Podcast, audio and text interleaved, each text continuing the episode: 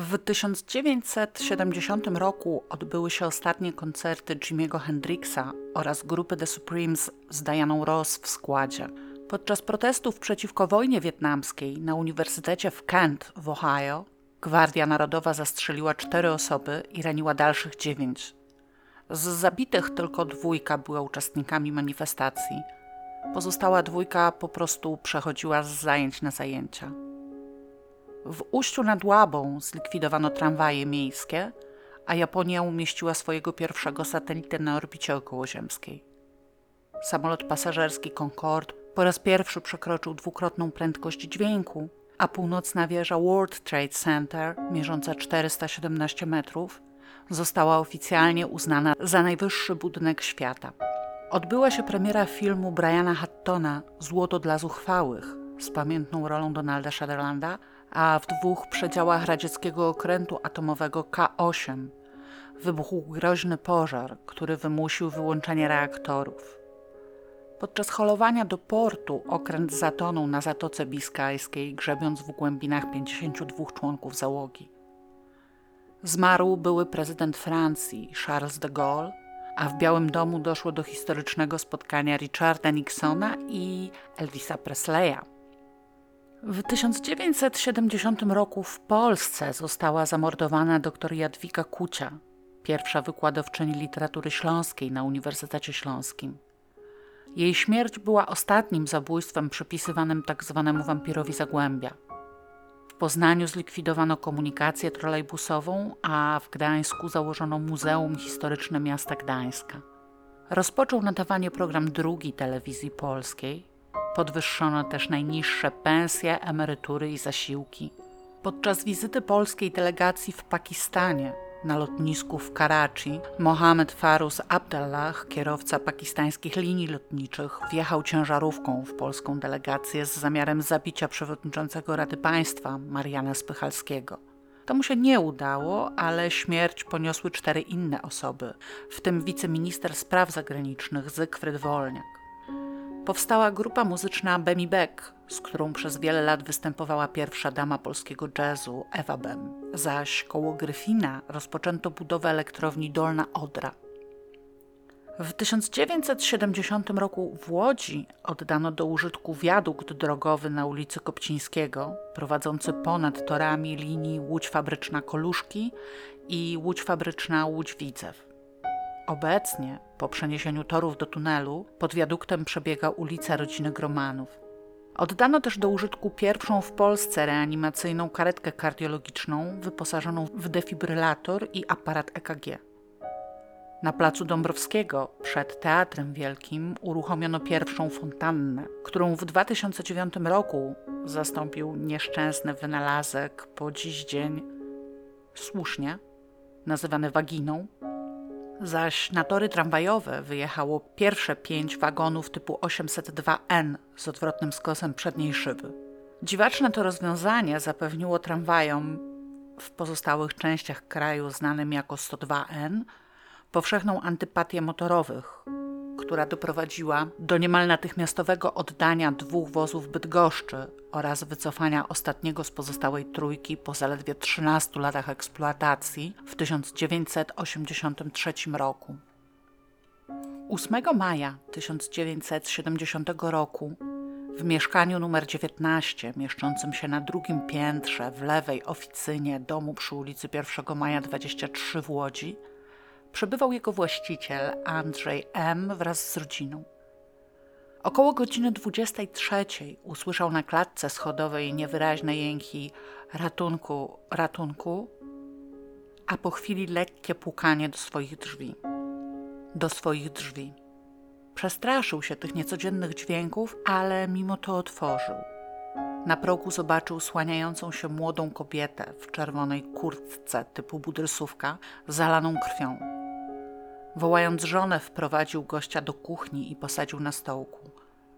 Po chwili, wobec faktu, że kobieta na przemian traciła i odzyskiwała przytomność, przez co, mówiąc kolokwialnie, przelewała im się przez ręce, oboje państwo M ułożyli ją ostrożnie na podłodze, podkładając pod jej głowę zwiniętą budrysówkę, Po czym Andrzej M. pobiegł wezwać milicję, a pani M. pozostała przy rannej. Radiowóz zatrzymał się pod kamienicą już po kilku minutach. 8 maja przypadały imieniny Stanisława, a że było to wówczas jedno z popularniejszych imion, ilość patroli milicyjnych została zwiększona w celu przeciwdziałania skutkom masowego nadużywania alkoholu. Ekipa śledcza stwierdziła zgon kobiety, najprawdopodobniej spowodowany przez upływ krwi z siedmiu zadanych jej ran kłutych, z których największa znajdowała się na szyi, a kilka drobnych na rękach, potwierdzając, że kobieta broniła się przed napastnikiem. Ofiarę zidentyfikowano jako Kamilę Idzikowską, studentkę piątego roku Wydziału Mechanicznego Politechniki Łódzkiej i żonę starszego asystenta tej samej uczelni Andrzeja. Nie mam informacji, czy małżeństwo nosiło to samo nazwisko, ale ponieważ była to w tamtych czasach raczej powszechna praktyka, dla ułatwienia opowieści i odróżnienia od świadka Andrzeja M., męża Kamili będę nazywać Andrzejem Idzikowskim. Para zamieszkiwała sublokatorski pokój w mieszkaniu w tej samej lewej oficynie na 1 maja 23, lecz na trzecim piętrze, piętro wyżej niż znaleziono Kamilę. Uchodzili za spokojne, zgodne i kochające się małżeństwo. Wśród sąsiadów mieli bardzo dobrą opinię. Pobrali się zaledwie dwa lata wcześniej, w 1968 roku. Kamila nosiła okulary korekcyjne i była raczej typem samotniczki. Nie utrzymywała wielu bliskich przyjaźni. Na studiach osiągała dobre wyniki w nauce, dużo czasu poświęcała też na treningi w sekcji pływackiej studenckiego klubu sportowego Start. 40 minut po północy, a więc już 9 maja, rozpoczęto oględziny miejsca zabójstwa Kamili Dzikowskiej. Ekipa oględzinowa podjęła czynności na strychu i posuwała się w dół. Od zamkniętych drzwi strychu aż do podestu drugiego piętra nie ujawniono żadnych śladów.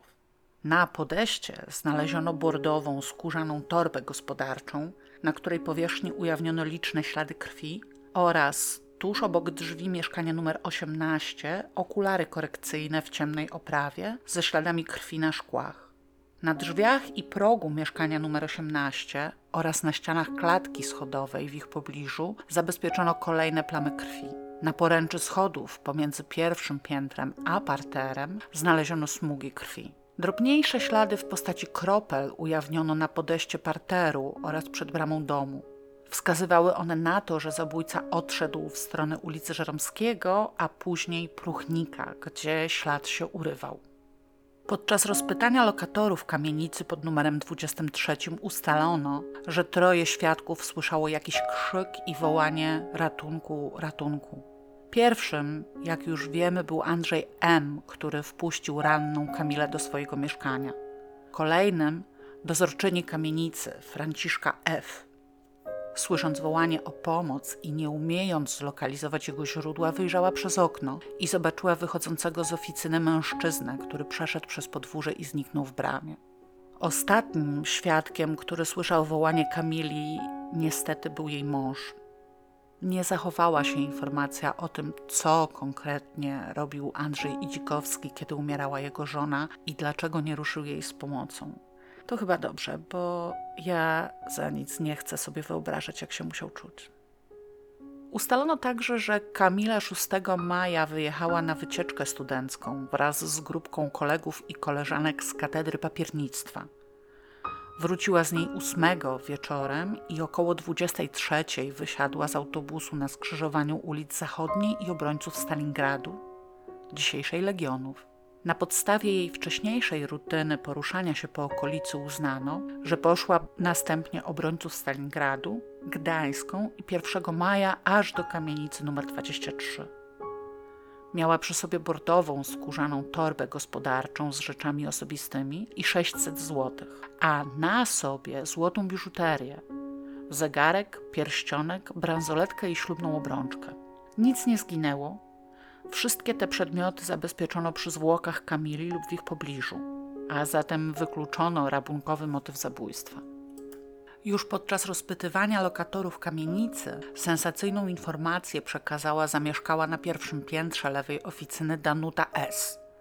8 maja około 23 znajdowała się w swoim mieszkaniu sama i leżała w łóżku czytając książkę.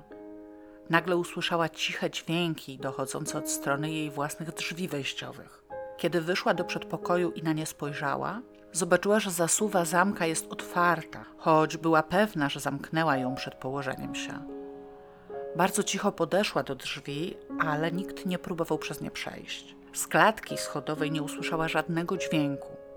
O dziwo nie usłyszała również krzyku Kamili. Wróciła do łóżka i nic więcej się nie stało. Priorytet nadano zatem wersji, że to osoba próbująca dokonać włamania do mieszkania Danuty S. zabiła Kamilę Idzikowską, prawdopodobnie w obawie o wykrycie włamania lub aby ułatwić sobie ucieczkę. W związku z tym przyjęto, że sprawca może wywodzić się spośród włamywaczy specjalizujących się we włamaniach na tzw. Tak pasówkę, czyli za pomocą wcześniej dopasowanego wytrychu. Opisana przez świadka sytuacja z delikatnym otwarciem drzwi do jej mieszkania mogła być właśnie próbą takiego dopasowania. Osób dokonujących rozbojów i kradzieży zuchwałych na tzw. Tak wyrwę, czyli poprzez wyszarpnięcie ofierze torby z ręki. W takim przypadku celem sprawcy mogła być Kamila, która wracając z dwudniowej wycieczki miała przy sobie dość wypchaną torbę. To, że torbę tą nienaruszoną odnaleziono przy zwłokach, mogło wynikać z faktu, że sprawca nie planował zabójstwa i został zaskoczony faktem, że go dokonał. I tak dla jasności, rozbój, jak zapewne wiecie, to kradzież z użyciem przemocy.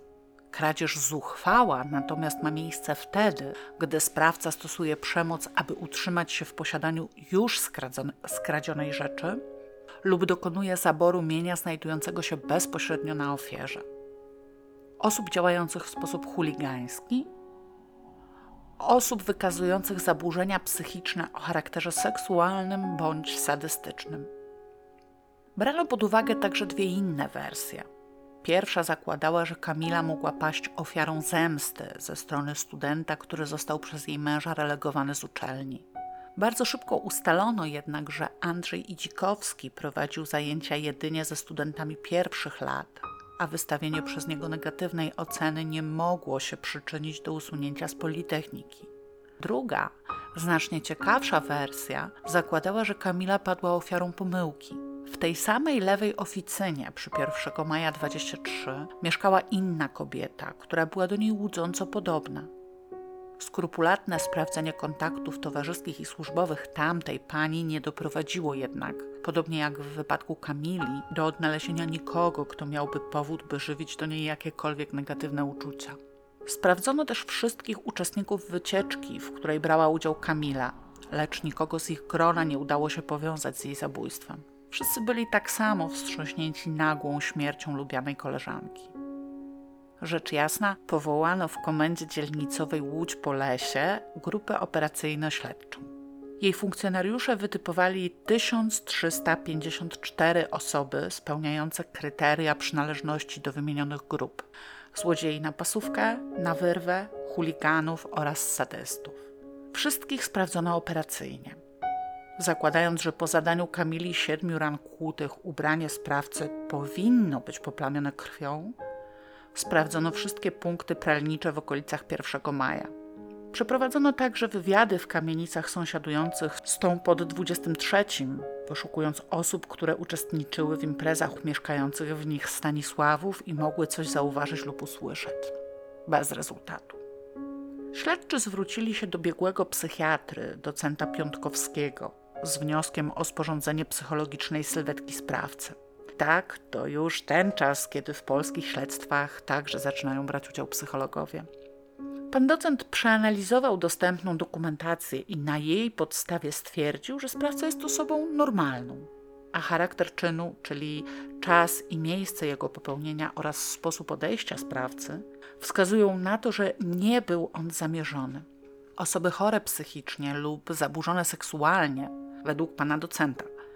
Po dokonaniu przestępstwa pozostają w stanie swego rodzaju ekstazy i z reguły nie zwracają uwagi na otoczenie, tak więc nie są zdolne do tego, żeby w sposób zorganizowany oddalić się z miejsca czynu.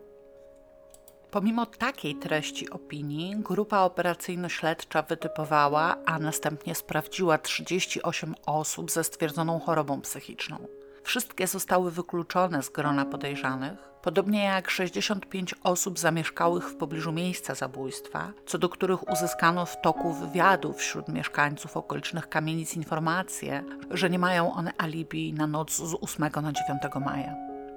Czynności te trwały prawie pół roku, aż do 25 października 1970. W tym dniu, 25 minut po północy, zatrzymano pod zarzutem znęcania się nad żoną zamieszkałego przy Alei Kościuszki 24-letniego Edwarda Fiuta. Nie było to jego pierwsze zatrzymanie. W 1963 roku został skazany na rok pozbawienia wolności za gwałt na nieletniej. Niski wymiar kary zawdzięczał zapewne faktowi, że nie ukończył wówczas jeszcze 18 lat i najprawdopodobniej karę odbywał w zakładzie poprawczym do momentu osiągnięcia pełnoletności. W 1966 roku został ponownie skazany, tym razem za włamanie do szkoły górniczej w Lubinie. Podczas tego włamania ukradł budzik i podpalił szafkę z dokumentami, ale skazano go już na dwa lata pozbawienia wolności przerwach pomiędzy pobytami w zakładach karnych dorobił się w swoim otoczeniu opinii pijaka znęcającego się nad żoną i dwójką malutkich dzieci. Z sobie tylko znanego powodu po pijanemu często wybijał okna swojego mieszkania i wyrywał zamki z drzwi, ale znów swojego mieszkania. Na podstawie informacji uzyskanych na jego temat przez funkcjonariuszy operacyjnych uznano, że może on być zabójcą Kamili Dzikowskiej. Jakie to były informacje? Niestety nie podaję żadne ze znalezionych przeze mnie źródeł. 26 października sprawdzono alibi Fiuta na dzień zabójstwa i uznano je za wątpliwe. Tamtą noc miał spędzić urodziny w Łęczycy, ale nikt nie potrafił z całą stanowczością potwierdzić, o której się tam zjawił i czy na pewno było to 8, a nie na przykład 10 maja. Podczas pierwszego przesłuchania tego samego 26 października Edward Field zaprzeczył jakiemukolwiek związkowi ze zbrodnią przy ulicy 1 Maja, ale podczas kolejnego przesłuchania w dniu 3 listopada przyznał się do zabójstwa Kamili Dzikowskiej i opisał jego okoliczności. W maju 1970 roku Edward Field pracował w łódzkim przedsiębiorstwie budownictwa uprzemysłowionego. 8 maja miał popołudniową zmianę, w ramach której powinien przebywać w zakładzie pracy od 13 do 21. Jednak z powodu imienin Stanisława wraz z kolegami opuścił jego mury już o 17. W gronie dwudziestu kilku osób przystąpił do picia bimbru i oddawał się tej czynności do mniej więcej 21. Jak podali inni ustaleni uczestnicy tej libacji, bimbru na ten wieczór mieli przygotowane około 20 litrów. Po zakończeniu konsumpcji Fiut pojechał do siebie na Aleję Kościuszki. Najpierw wszedł do mieszczącego się na piętrze mieszkania swoich rodziców, po którym chwilę kręcił się bez celu. Przed 22 postanowił zakończyć wizytę, ale był tak pijany, że w zejściu ze schodów musiała mu pomóc mieszkająca z rodzicami jego babcia. W swoim mieszkaniu, mieszczącym się na parterze, położył się w ubraniu na tapczanie, ale już po mniej niż pół godzinie poczuł silne pragnienie. Alkoholu, rzecz jasna. Gnany tym pragnieniem poszedł, zapewne chwiejnie, do baru Smakosz, mieszczącego się przy ówczesnej ulicy 22 lipca, obecnej 6 sierpnia. Pomimo tego, że ze środka słyszał głosy klientów, drzwi baru okazały się zamknięte. Nadal spragniony Fiut udał się na przystanek tramwajowy na skrzyżowaniu zachodniej i zielonej, skąd tramwajem numer 10 dojechał do zbiegu obrońców Stalingradu, dzisiejszej Legionów, i cmentarnej. Tam wysiadł w nadziei, że czynna będzie jeszcze prywatna restauracja przy rogu Żeromskiego, ale do niej również go nie wpuszczono. Postanowił zatem wrócić jednak do domu ale przy skrzyżowaniu Żeromskiego i Więckowskiego zobaczył nieznanego mu mężczyznę, który wyraźnie się zataczał. Fiut natychmiast zawarł z nim znajomość i szybko uzgodnili, że zataczający się mężczyzna zna w pobliżu zaufaną metę i gotów jest z niej przynieść wódki, jeśli Fiut wyłoży na ten cel środki. Fiut na propozycję z radością przystał i wyłożył 100 złotych. A nowy znajomy po kilkunastu minutach uczciwie dostarczył zamówione pół litra. Panowie przystąpili do picia, siedząc na ławeczce przy niedużym skwerku. Po chwili jednak przeszkodziło im dwóch mężczyzn w wieku 19 lub 20 lat. Jeden przedstawił się jako siwy, drugi jako rudy. Ewidentnie szukali zaczepki i jeden z nich uderzył Fiuta w twarz. Ten zdjął marynarkę i zaczął się bić z napastnikiem. W pewnej chwili towarzysz Fiuta krzyknął: Gliny idą! I wszyscy rozbiegli się w różne strony. Fiut zdążył jeszcze chwycić marynarkę i pobiegł w stronę ulicy 1 Maja. Spróbował wbiec do bramy pod 25, ale zastał ją zamkniętą. Pobiegł dalej do bramy pod 23. Przy wejściu do niej stała jakaś para, kobieta i mężczyzna. Fiut więc ominął ich i poszedł w głąb podwórza, do oficyny. Podczas przesłuchania w dniu 3 listopada dalszy przebieg wypadków wyjaśnił następująco. Tam przystanąłem na parterze i począłem wycierać twarz chusteczką, ponieważ ciekła mi krew z nosa i zranionego przeciętego prawego łuku brwiowego. W trakcie tej czynności usłyszałem czyjeś energiczne kroki na podwórzu. Sądząc, że jestem śledzony przez milicję, krokiem szybkim począłem wchodzić po schodach oficyny do góry. Gdy byłem na wysokości trzeciego piętra, usłyszałem, że idzie ktoś za mną po schodach. Po chodzie rozróżniłem, że szła jedna osoba. Wobec tego, że byłem na ostatnim piętrze, pomyślałem i tak kozie śmierć, a następnie począłem schodzić naprzeciw idącej osobie. Na wysokości drugiego piętra zobaczyłem idącą w moim kierunku kobietę w okularach. Kobieta na mój widok, w dalszym ciągu nos mi krwawił, poczęła krzyczeć: O Boże, o Jezu, ludzie! Coś powiedziałem do tej kobiety, by nie krzyczała, a w chwilę później zauważyłem, że leży ona na podejście zbroczona krwią. Jednocześnie stwierdziłem, że w ręku posiadam nóż, który kilka dni wcześniej zabrałem z domu do miejsca pracy w celu naostrzenia. Nóż ten w dniu 8 maja 1970 roku, wychodząc z pracy, zabrałem ze sobą i miałem go w wewnętrznej kieszeni marynarki. Po stwierdzeniu, że posiadam nóż w ręku, doszedłem do wniosku, że tym nożem mogłem ugodzić napotkaną kobietę. Wybiegłem na ulicę 1 maja i biegłem w kierunku Żeromskiego. W dalszym ciągu ciekła mi krew z nosa. Biegłem do starego cmentarza. Wszedłem na jakieś skrzynie stojące pod murem, a następnie z cokołu muru zeskoczyłem na cmentarz. Posiadany nóż wybiłem w ziemię jednego z grobów. W tym samym grobie ukryłem rękawiczki skórkowe żony, które przypadkowo posiadałem w kieszeni. W jakim celu ukryłem tego nie wiem. Z cmentarza po grobowcu wszedłem na mur cmentarny od ulicy Drewnowskiej, z którego spadłem na działki pod murem na ziemię i usnąłem. Jak długo spałem, tego nie wiem. Pamiętam tylko, że po przebudzeniu było ciemno. Przez płot przeszedłem na ulicę Drewnowską. Z działek wziąłem ze sobą zerwane kwiaty. Szedłem do zachodniej. Tuż przed zachodnią na ulicy była jakaś awantura i interweniowali milicjanci. Jeden z nich podszedł do mnie, wylegitymował, nie spisał moich personaliów, a następnie powiedział: Ale pana Stasia lub panią Stasię, tu jest literówka w źródle, urządzili. W domu byłem przed czwartą. Włożyłem kwiaty do wazonu i położyłem się spać w ubraniu. Później ubranie wyprałem sam w miejsce. Po drugim komunikacie prasowym o zabójstwie Kamili Dzikowskiej doszedłem do wniosku, że jestem sprawcą. Chcąc się upewnić, czterokrotnie byłem w tamtym domu. Dwukrotnie tylko w bramie, a dwa razy przeszedłem tą samą drogę po schodach klatki schodowej oficyny. Byłem też na cmentarzu. Szukałem noża i rękawiczek. Chciałem odtworzyć trasę ucieczki. W lipcu o zabójstwie Dzikowskiej powiedziałem podczas obiadu żonie. Nie wierzyła. Śmiała się. Edward Fiut urodził się w Łodzi w 1946 roku. Pochodził z rodziny robotniczej, mającej dobrą opinię i średni status materialny. Ojciec, elektryk, zarabiał na dom, który prowadziły matka i babcia. Po ukończeniu, bez przerw i opóźnień, szkoły podstawowej, Fiut rozpoczął naukę w zasadniczej szkole przemysłu bawełnianego ale ta dziedzina nie interesowała go zupełnie i ledwo sobie w szkole radził. Prawdopodobnie to w tym okresie został po raz pierwszy skazany za wspomniany gwałt na osobie nieletniej, sam mając wówczas 17 lat. Po w sumie dwóch latach nauki w tej szkole przyznał się rodzinie, że tak naprawdę chciałby zostać górnikiem. Za wiedzą i zgodą rodziców przerwał naukę w Łodzi i wyjechał do szkoły górniczej w Lubinie Legnickim. Tam odnalazł się bardzo szybko, dobrze się uczył i zdobywał nowych znajomych. Wkładał dużo starań w ukończenie szkoły z jak najlepszymi wynikami, co prawdopodobnie miało się przekładać na przyszłe oferty pracy.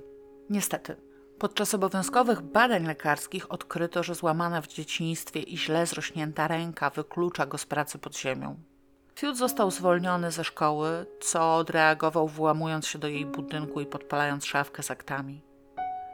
Za czyn ten, jak już mówiłam, został skazany na dwa lata pozbawienia wolności, z których faktycznie odsiedział rok.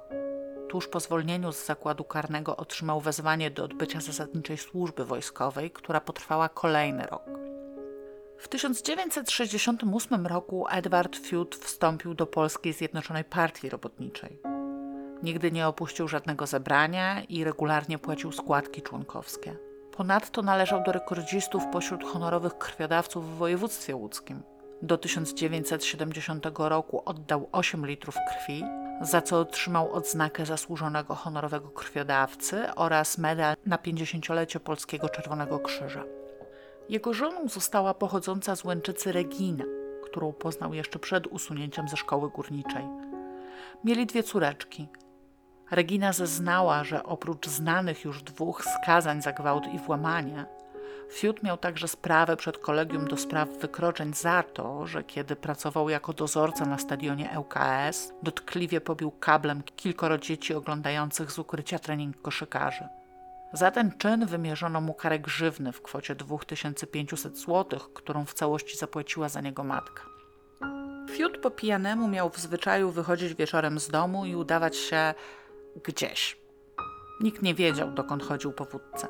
Wracał około pierwszej lub drugiej w nocy, kładł się, najczęściej w ubraniu i od razu zasypiał. Regina pamiętała, że na początku sierpnia 1970 roku jej mąż, lekko podpity, wrócił do domu około 21. Podała mu obiad i podczas jego jedzenia niespodziewanie wyznał jej, że to on zabił kobietę na 1 maja. Nie uwierzyła mu. Wtedy przypomniał jej, jak wrócił w poplamionych krwią spodniach i nie chciał jej powiedzieć, co zrobił ze skórkowymi rękawiczkami i nożem, którego nie mogła znaleźć w kuchni. Przekonana zapytała wtedy, dlaczego to zrobił. Na co Fiut miał odpowiedzieć: Organizacja mi kazała. Ona nie wykonała rozkazu. I jaka organizacja? Wszyscy świadkowie, w tym także najbliższa rodzina, zgodnie zeznali, że Edward Fiut od zawsze miał skłonności do konfabulacji i kiedy coś szło nie po jego myśli, opowiadania swoich fantazji tak, jakby były prawdą. Kolega ze szkoły już podczas procesu stwierdził, że Fiut był blagierem i kłamcą, ale nie był konfliktowy. Osadzony, z którym Fiut pracował w więziennej betoniarni, powiedział dziennikarzowi tygodnika Odgłosy. On był dziwny Zawsze trzymał się z dala od ludzi, mało mówił. Nie mógł dużo wypić, bo potem zaraz zaczynał fantazjować i rozrabiać. Następnego dnia po przyznaniu się Fiuta do zabójstwa, 4 listopada 1970 roku, milicja przystąpiła do przeszukania z wykrywaczami metali wskazanych przez niego 13 grobów na rzymskokatolickim cmentarzu przy ulicy Ogrodowej. Nie znaleziono ani noża, ani rękawiczek. 10 listopada wznowiono poszukiwania, tym razem poszerzając ich zakres do 127 grobów. Dokładnie w 127, znajdującym się w kwaterze nr 137 i otoczonym betonowym obramowaniem, tuż przy płycie nagrobnej znaleziono wbity w ziemię razem z drewnianą rękojeścią nóż kuchenny o ostrzu długości 24,5 cm oraz szerokości 2 cm i 4 mm. Nóż nie nosił śladów rdzy, a tuż obok niego zagrzebane były płytko damskie skórkowe rękawiczki. Jednocześnie prowadzono poszukiwania mężczyzn, z którymi według własnych wyjaśnień Fiut miał się wdać w noc zabójstwa w bójkę na skwerku. Ustalono ośmiu posługujących się pseudonimem Siwy, trzynastu Siwek i dwudziestu Rudy. Wszyscy oni na noc z 8 na 9 maja mieli alibi. Nie wiem niestety, czy ustalono również mężczyznę, z którym Fiut tamtego wieczoru pił wódkę, ale nawet jeśli, zapewne poza potwierdzeniem, czy faktycznie doszło do bójki, nie wniósł on do sprawy nic nowego. Nie odnaleziono także pary, którą Fiut miał minąć w bramie, wchodząc na podwórko 1 maja 23. Sprawdzono także w ramach czynności operacyjnych, czy Edward Fiut mógł być sprawcą popełnionego w 1962 roku przy ulicy Piotrkowskiej zabójstwa Magdy Sobczak. Opowiadałam o nim w odcinku Lalka. Nie udało się jednak ustalić żadnych jego powiązań z tą nierozwiązaną do dziś zbrodnią. Proces przeciwko Edwardowi Fiutowi o zabójstwo Kamili Dzikowskiej rozpoczął się 27 kwietnia 1971 roku przed Sądem Wojewódzkim w Łodzi. Składowi orzekającemu przewodniczył sędzia Zbigniew Dominikowski, oskarżał prokurator Stanisław Król. W imieniu bliskich Kamili Dzikowskiej, stających w roli oskarżycieli posiłkowych, występowali adwokaci Sindlewski i Majsterek, zaś Edwarda Fiuta bronił adwokat Lucjan Kopczyński. Oskarżony podtrzymał złożone wcześniej wyjaśnienia jedynie w ogólnych zarysach, postanowił bowiem przekonać sąd, że z powodu zamroczenia alkoholem nie zdawał sobie sprawy z faktu, że dokonał zabójstwa. Nie pamiętał w ogóle momentu zadawania ciosu, a jedynie leżącą przed nim postać, tak więc równie dobrze to nie on mógł być zabójcą, a jedynie znaleźć się na miejscu bezpośrednio po popełnieniu zbrodni. Jak to odnotowano w protokole rozprawy, Fiut wyjaśnił, iż Zobaczyłem, że ta postać leży. Postać była zakrwawiona, a ja miałem zakrwawione ręce. Sędzia spytał wtedy, od czego postać upadła. Na co Fiut odrzekł, ja zobaczyłem leżącą postać. Nie wiem z jakiej przyczyny postać upadła. Później dowiedziałem się, że kobieta miała okulary. O cechach charakterystycznych osoby dowiedziałem się z prasy. Niejaki cień na taką wersję wydarzeń rzuca fakt, że jak na osobę pijaną do nieprzytomności, Edward Field zadziwiająco skutecznie pilnował swojej marynarki, którą najpierw zdjął przed przystąpieniem do bójki, a potem pamiętał o zabraniu jej ze sobą uciekając przed rzekomą milicją. Ciężko mi też uwierzyć, żeby siedmiokrotnie pchnięta nożem Kamila najpierw upadła na klatce schodowej, gdzie Fiut widział ją leżącą, potem wstała zapukała do mieszkania Andrzeja M. i dopiero w jego kuchni zmarła, mając, przypominam, jedną z ran na szyi. Mecenas Lucjan Kopczyński oparł linię obrony Fiuta na niezwykłych tendencjach swojego klienta do fantazjowania. Podczas przesłuchania biegłych wprost sugerował, że u oskarżonego wystąpił stan upojenia patologicznego lub amnezji. Biegli lekarze psychiatrii Aniela Jezierska i Tadeusz Wierzbiński stanowczo jednak odrzucili te sugestie, stwierdzając, że nie jest znany przypadek, aby stan upojenia patologicznego lub poalkoholowej amnezji trwał jedynie kilka sekund, od spotkania z Kamilą na klatce do ocknięcia się nad jej ciałem z zakrwawionymi rękami. Po alkoholowym zespole halucynacyjnym omamy słuchowe trwają nawet po kilka tygodni, a takich objawów oskarżony nie zgłaszał. Kolejny plan mecenasa, polegający na sugerowaniu, że sprawcą mógł być ktoś zupełnie inny, spalił na panewce już na samym początku, ponieważ na poparcie tej sugestii obrona nie mogła przedstawić żadnych dowodów. 30 kwietnia sąd zarządził przerwę w rozprawie w celu skierowania oskarżonego na badania sądowo-psychiatryczne. Oprócz poddania się tym badaniom, Edward Fiut wykorzystał przerwę na napisanie do sądu kilku długich epistoł, w których odwoływał wszystkie dotychczasowe wyjaśnienia i przedstawiał zupełnie nowy przebieg wypadków w nocy z 8 na 9 maja 1970 roku. To, co przekazał w listach, powtórzył po wznowieniu procesu w dniu 2 grudnia 1971 roku. Otóż w noc zabójstwa w ogóle nie było go na klatce schodowej lewej oficyny. Wszedł jedynie do bramy kamienicy numer 23 i tam się przewrócił. Wyszedł więc z bramy i zatrzymał samochód ciężarowy, którym pojechał do Łęczycy, do teściów. O zabójstwie dowiedział się z gazet. Żonie powiedział, że je popełnił, żeby ją przestraszyć. Kiedy przeczytałam, co dokładnie kierowało jego przyznaniem się, to nie przeczę, mózg mi wypadł. Otóż oskarżył się także dlatego, że chciał, żeby żona przestała go ciągle podejrzewać o jakieś romanse i żeby w ten sposób ocalić swoje małżeństwo. Nie no, ciekawa metoda, nie powiem, ale nie próbujcie tego w domu, dobrze? Podczas przerwy w rozprawie Fiut i jego żona doszli do porozumienia i nie chciał on już iść do więzienia za coś, co zrobił ktoś inny swoje małżeństwo uznał za uratowane. Aha, a nóż i rękawiczki także sam zakopał na cmentarzu po to, żeby żona uwierzyła w jego opowieść o zabiciu dziewczyny na ulicy 1 maja. Sąd powołał kolejnego świadka, Stanisława L., z którym Fiut przebywał na oddziale sądowym szpitala psychiatrycznego we Wrocławiu. Tam opowiedział mu o wieczorze zabójstwa, podając, że cały dzień pił wódkę, a wieczorem poszedł za jakąś frajerką, która miała pierścionki i zegarek. Na schodach dał jej w głowę, ale nie zdołał nic zabrać, bo na klatce zaczęły się otwierać drzwi. Uciekł, zatrzymał jakiś samochód i pojechał do teściów, aby dali mu alibi. Nóż schował na cmentarzu. Niestety wszystko opowiedział żonie, a ta doniosła na niego na milicję. Te zeznania, jak już wiemy, w żaden sposób nie miały pokrycia w zeznaniach mieszkańców oficyny, z których tylko troje usłyszało krzyki Kamili i to brzmiące ratunku, a nie o Boże, o Jezu, jak podał Fiut, a żadne z nich nie zdecydowało się wyjrzeć na klatkę. Tak więc niemożliwe jest, aby to odgłosy otwieranych drzwi skłoniły go do przerwania rabunku na ofierze, za którą do klatki wszedł. Ponadto oczywiście Kamila została pchnięta nożem, a nie ugodzona w głowę. Mimo to sąd dał wiarę zeznaniom Stanisława L. i na ich podstawie odrzucił nowe wyjaśnienia Fiuta.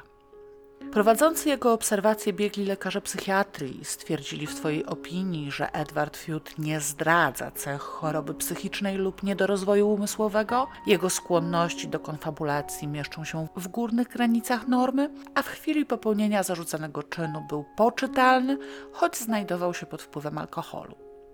Prokurator Król żądał dla Edwarda Fiuta kary 25 lat pozbawienia wolności. Pełnomocnicy oskarżycieli posiłkowych natomiast przedstawili różne wnioski.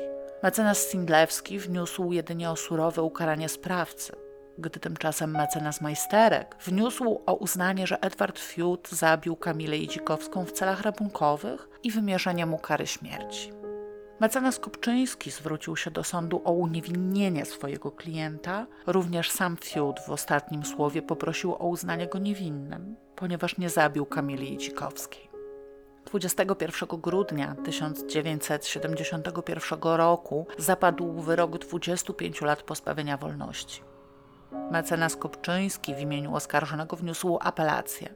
Zwrócił w niej uwagę na fakt, że dowody przeciwko Fiutowi pochodzą z jego własnych wyjaśnień, a jak wiadomo jest on niepoprawnym kłamcą, że kara jest rażąco niewspółmierna w stosunku do okoliczności czynu oraz że oskarżony jest wzorowym obywatelem i honorowym krwiodawcą.